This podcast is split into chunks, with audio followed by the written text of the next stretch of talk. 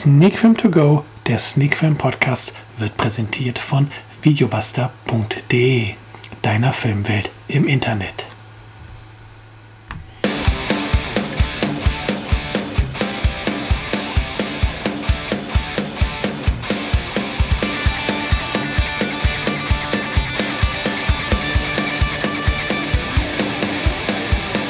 Es ist Sonntag, es ist Zeit für Sneak Film To Go und obwohl wir gerade nicht Halloween haben, sprechen wir über einen Film, der das Wort Halloween im Titel trägt. Wir sprechen heute über den Horrorfilm Halloween Haunt.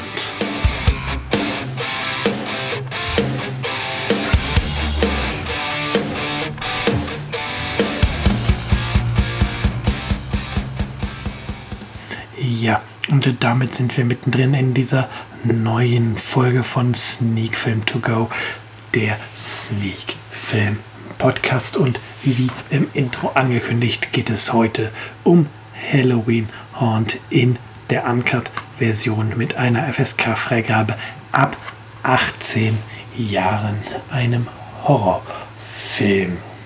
Ja, wollen wir zuerst einmal die Inhaltsangabe vorlesen und dafür nehme ich mir heute mal das Blu-ray-Cover zur Hand, denn freundlicherweise habe ich ein Rezensionsexemplar zur Verfügung gestellt bekommen und kann euch jetzt halt von der fertigen Blu-ray die Inhaltsangabe vorlesen.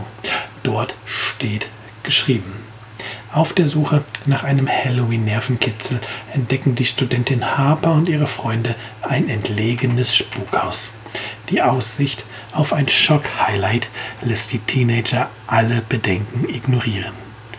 Während in den ersten Räumen die Horrorattraktion der Gruppe nur ein müdes Lächeln entlocken können, wird aus dem vermeintlichen Spaß tödlicher Ernst, als in einer der Kammern ein junges Mädchen zu Tode gefoltert wird. Im Wissen, dass sie in eine Falle geraten sind, bleibt den Freunden nichts anderes übrig, als immer tiefer in das verschachtelte Anwesen einzudringen und einen Ausweg zu suchen. Ja, die Randdaten zu diesem Film. Ich mache dazu nochmal die IMDb auf, damit ich euch ein paar mehr Infos zum Herstellungsjahr und so geben kann. Hätte ich eigentlich auch schon mal in den Vorbereitungen machen können, aber ihr solltet das ja langsam von mir kennen. Manchmal bin ich da etwas unstrukturiert. Ja, der Film hat eine Laufzeit von 92 Minuten. Wie gesagt, eine FSK ab 18 bekommen. Der Originaltitel lautet nur Haunt. Da ist das Wort Halloween weggelassen worden. 2019 erschienen. Buch und Regie Scott Beck und Brian Woods. Mit dabei sind in den Rollen zu sehen Katie Stevens, Will Brittain, Lauren Alessa McLean, Andrew Cordwell, Shazi Raja, Schüler, Helfjord, Philip Johnson, Richardson und noch viele, viele mehr. Das nur einmal der Hauptcast. Was bietet die Blu-ray? Bevor wir in die Meinung zum Film einsteigen, haben wir das einmal komplett abgehakt.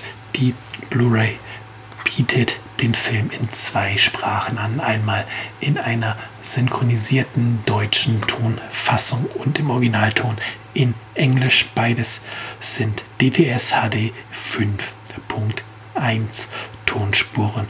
Untertitel gibt es laut Blu-ray-Cover auf Deutsch und Niederländisch. Wie gesagt, der Film geht 93 Minuten und auf der Blu-ray ist auch noch ein wenig Bonusmaterial, wie zum Beispiel ein Making-of. Doch über die Qualität der Blu-ray will ich ja in meinem Podcast gar nicht reden. Ich rede ja hier hauptsächlich über die Filme selber und so kommen wir dann mal zur Meinung, was ich über Halloween Haunt denke. Darüber halt jetzt mal ein paar Minuten, quatschen. Ja, erstmal muss ich sagen, das Thema, was der Film sich angenommen hat, die Idee ist für mich natürlich ein gefundenes fressen. Ich selbst habe ein paar Jahre in einem Freizeitpark in diversen Horrorattraktionen Leute erschreckt und mag es auch selber als Besucher solche Horrorhäuser zu besuchen und ja, bin tatsächlich auch immer daran interessiert und fasziniert, was halt die Taktiken sind, um jemanden zu bekommen. Von daher ist es natürlich für mich wirklich der perfekte Film eigentlich vom Thema her. Menschen, die in ein Horrorhaus gehen und der Horrorhausaufenthalt nicht ganz so verläuft, wie man ihn gerne erwarten würde. Jetzt kommt aber das große Aber. Warum man dann mit Halloween Haunt einen Film präsentiert, der nur bedingt, jetzt dreht der Hund gerade durch, also nicht wundern, wenn da so ein bisschen was an Geräuschen ist. Warum man allerdings einen Film produziert, der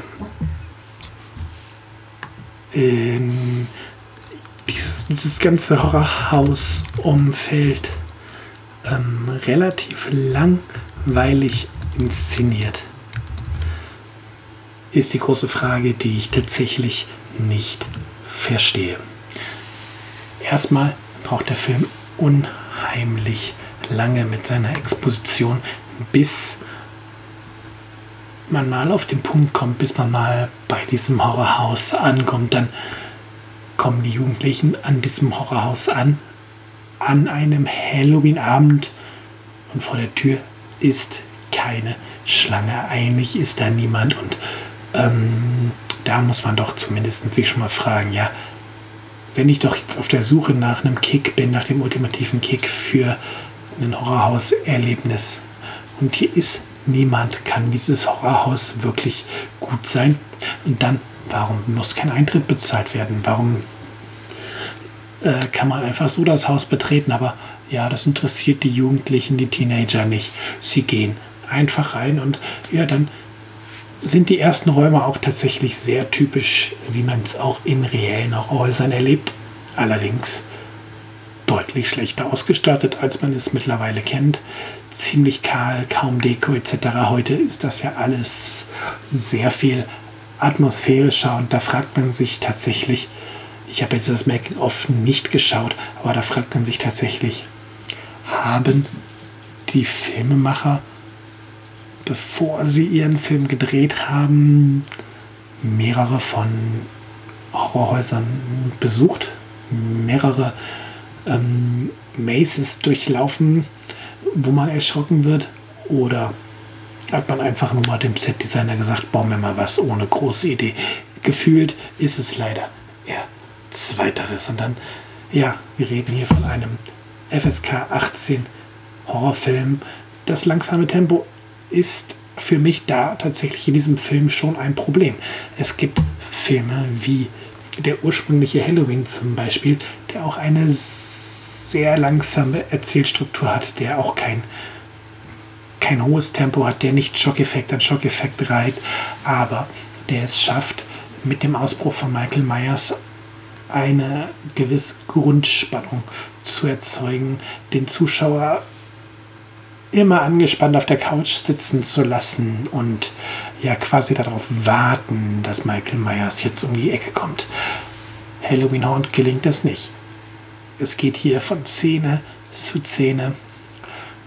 Zwischen den Szenen schafft es der Film nicht, dass man wirklich mitfiebert und Angst um die Charaktere hat, dass man dieses Gefühl hat, man müsste jetzt sich in die Ecke der Couch verkriechen und mit Zittern mit den Charakteren und ja selbst darauf hoffen, dass jetzt gleich der Killer nicht um die Ecke springt. Und ja, das fehlt hier wirklich. Also diese Intensität, die ein Horrorfilm in seiner Atmosphäre braucht, wenn er nicht irgendwie purer Torture-Porn ist oder Jumpscare nach Jumpscare abspult, den lässt Halloween Haunt vermissen. Und ja, Das führt halt dazu, dass tatsächlich zwischendurch Langeweile ankommt, und ein gutes Indiz, dass ein Horrorfilm nicht wirklich funktioniert, ist tatsächlich meine Frau. Es gibt Filme, wenn ich mit ihr die hier gucke, dann greift sie nach meiner Hand und krallt sich rein, weil sie angespannt ist, und ja, dann kommt Halloween Haunt und sie sitzt daneben und ja, sie langweilt sich. Und wenn das bei einem Horrorfilm passiert, dass meine Frau sich sogar langweilt, dann hat ein Horrorfilm leider, leider, leider was falsch gemacht, und dann hilft auch das beste Setting überhaupt nichts mehr, was dann tatsächlich auch im Verlauf des Films einige Logiklöcher noch offenbart, außer den beiden, die ich jetzt ganz am Anfang schon mal genannt habe. Da passiert noch mehr, ich möchte da gar nicht drauf eingehen und das jetzt hier in der Breite austreten. Über das eine oder andere Logikloch kann man noch sicher hinwegsehen, aber ja, das sind halt so ein paar Dinge, die einen dann doch so ein bisschen, ja, mit dem Kopf schütteln lassen. Aber Halloween Haunt ist nicht nur schlecht. Ein Problem, was halt vor allen Dingen viele neuere Horrorfilme haben, und gerade Horrorfilme, wo vieles sich auch dann eher im B-Movie, C-Movie-Bereich abspielt, da passiert das ganz, ganz häufig, dass man Schauspieler hat, die eigentlich den Namen Schauspieler nicht verdienen. Da in diesem Falle ist Halloween Haunt zum Glück nicht getappt. Die Namen habe ich ja schon aufgezählt, und ich muss ehrlicherweise sagen, es sind jetzt keine Namen, wo ich sage, wow, Katie Stevens in Halloween Haunt, dass ich sie noch mal sehen darf, oder Will Brittain. Also es sind tatsächlich Namen, wo ich sagen muss, sie haben mir nichts gesagt, ist aber nicht schlimm. Und was sie hier für eine Leistung abliefern in Halloween Haunt, da muss man sagen, solide. Es ist tatsächlich so, dass keiner der Charaktere total dumm rüberkommt, dass einer der Charaktere zwischenzeitlich mal mit einer Nagelpistole bewaffnet ist und die dann einfach wieder zur Seite liegt, sei dahingestellt. Da kann der Schauspieler nichts für, das steht so im Drehbuch, aber die Charaktere an sich, man hat nicht das Gefühl, dass man hier mit Leuten zu tun hat, die es nicht drauf hätten. Es sind sicherlich alles jetzt nicht, zumindest nicht von dieser Leistung hier, Schauspieler, wo ich sage, geil, für Halloween Haunt bekommt hier die den Oscar für die beste Hauptrolle oder besten Nebendarsteller, das nicht, aber sie spielen alle sehr solide. Es gibt keine Figur, wo man sich denkt, boah, hör auf zu nerven, warum bist du überhaupt in dem Film drin, oder mach den Mund einfach nicht auf, du kannst nicht Schauspieler. Nein, hier spielen wirklich alle gut, und das gilt sowohl für die Teenager als auch für die Psychopathen. Ja, jetzt habe ich ein bisschen gespoilert, es ist mehr als ein Psychopath. Es gilt auch für die Psychopathen im Haus. Da wird ordentlich gespielt. Das erlebt man ja nicht so oft, gerade in Horrorfilmen, und gerade, wie gesagt, in einem Bereich, wo sehr, sehr viel B- und C-Movie-Produktionen veröffentlicht werden. Ich muss einmal kurz auf Pause drücken. Wir steigen hier gleich wieder ein. Ich muss mal kurz den Hund festhalten, damit er jetzt gleich nicht losbellt und das Kind weckt, wenn die Frau nach Hause kommt. So, da läuft die Aufnahme weiter und wir können weiter über die Schauspieler reden. Ihr habt ja sowieso nicht jetzt eine wirkliche Pause, sondern hört ihr den Cut. Wie gesagt, die Schauspieler können Schauspielern, und das rettet den Film zumindest ein bisschen. Für mich ist Halloween Haunt dennoch kein Film, wo ich jetzt sage, geil, hier, nimm den Film mal mit, schau ihn dir an, zu irgendeinem Freund, sondern wo ich sage, so ja, ist jetzt nicht das Gelbe vom Ei, schön, dass du existierst. Von daher können wir auch eigentlich an dieser Stelle dann zur Wertung des Films kommen, und aufgrund der Idee und der soliden schauspielerischen Leistung ist es so, dass der Film nicht komplett abkackt. Bei mir ist, Entschuldigung für das harte Wort, und auch ja, er ist halt schon professionell produziert, das sieht man dem Film an. Das ist jetzt kein Film, der ohne Budget irgendwie einfach nur auf DVD bzw. Blu-ray gebannt wurde. Da steckt schon ein bisschen Mühe hinter, das muss man anerkennen. Von daher bin ich einfach mal bei, ja, mit viel